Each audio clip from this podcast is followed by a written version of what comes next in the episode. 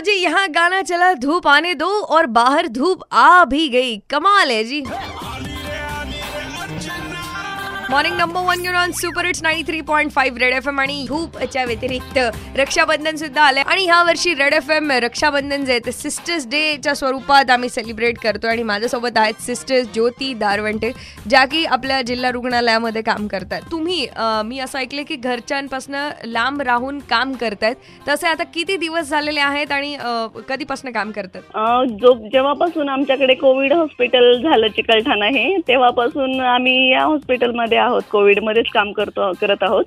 आणि एक साधारणतः तीन तीन चार महिन्यापासून आम्ही बाहेरच हॉस्टेलला राहत होतो.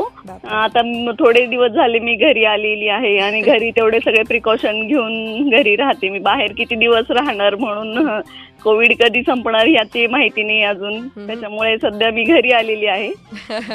सध्याची ही जी सिच्युएशन बघता सगळ्यांनीच निस्वार्थ भावनेने काम करणं हे सगळ्यात जास्ती इम्पॉर्टंट आहे. आणि जसं मानसिकदृष्ट्या जर तुम्ही समोरच्याला आधार द्याल तर ते त्याच्यासाठी अजूनच चांगलं आहे. आणि जे की सिस्टर्स किंवा ब्रदर्स किंवा डॉक्टर्स हे सगळेजण करतात. आणि म्हणूनच आज सिस्टर्स डे सेलिब्रेशन होत आहे. जोरदार. स्टेडियम बॅच जाते रहो.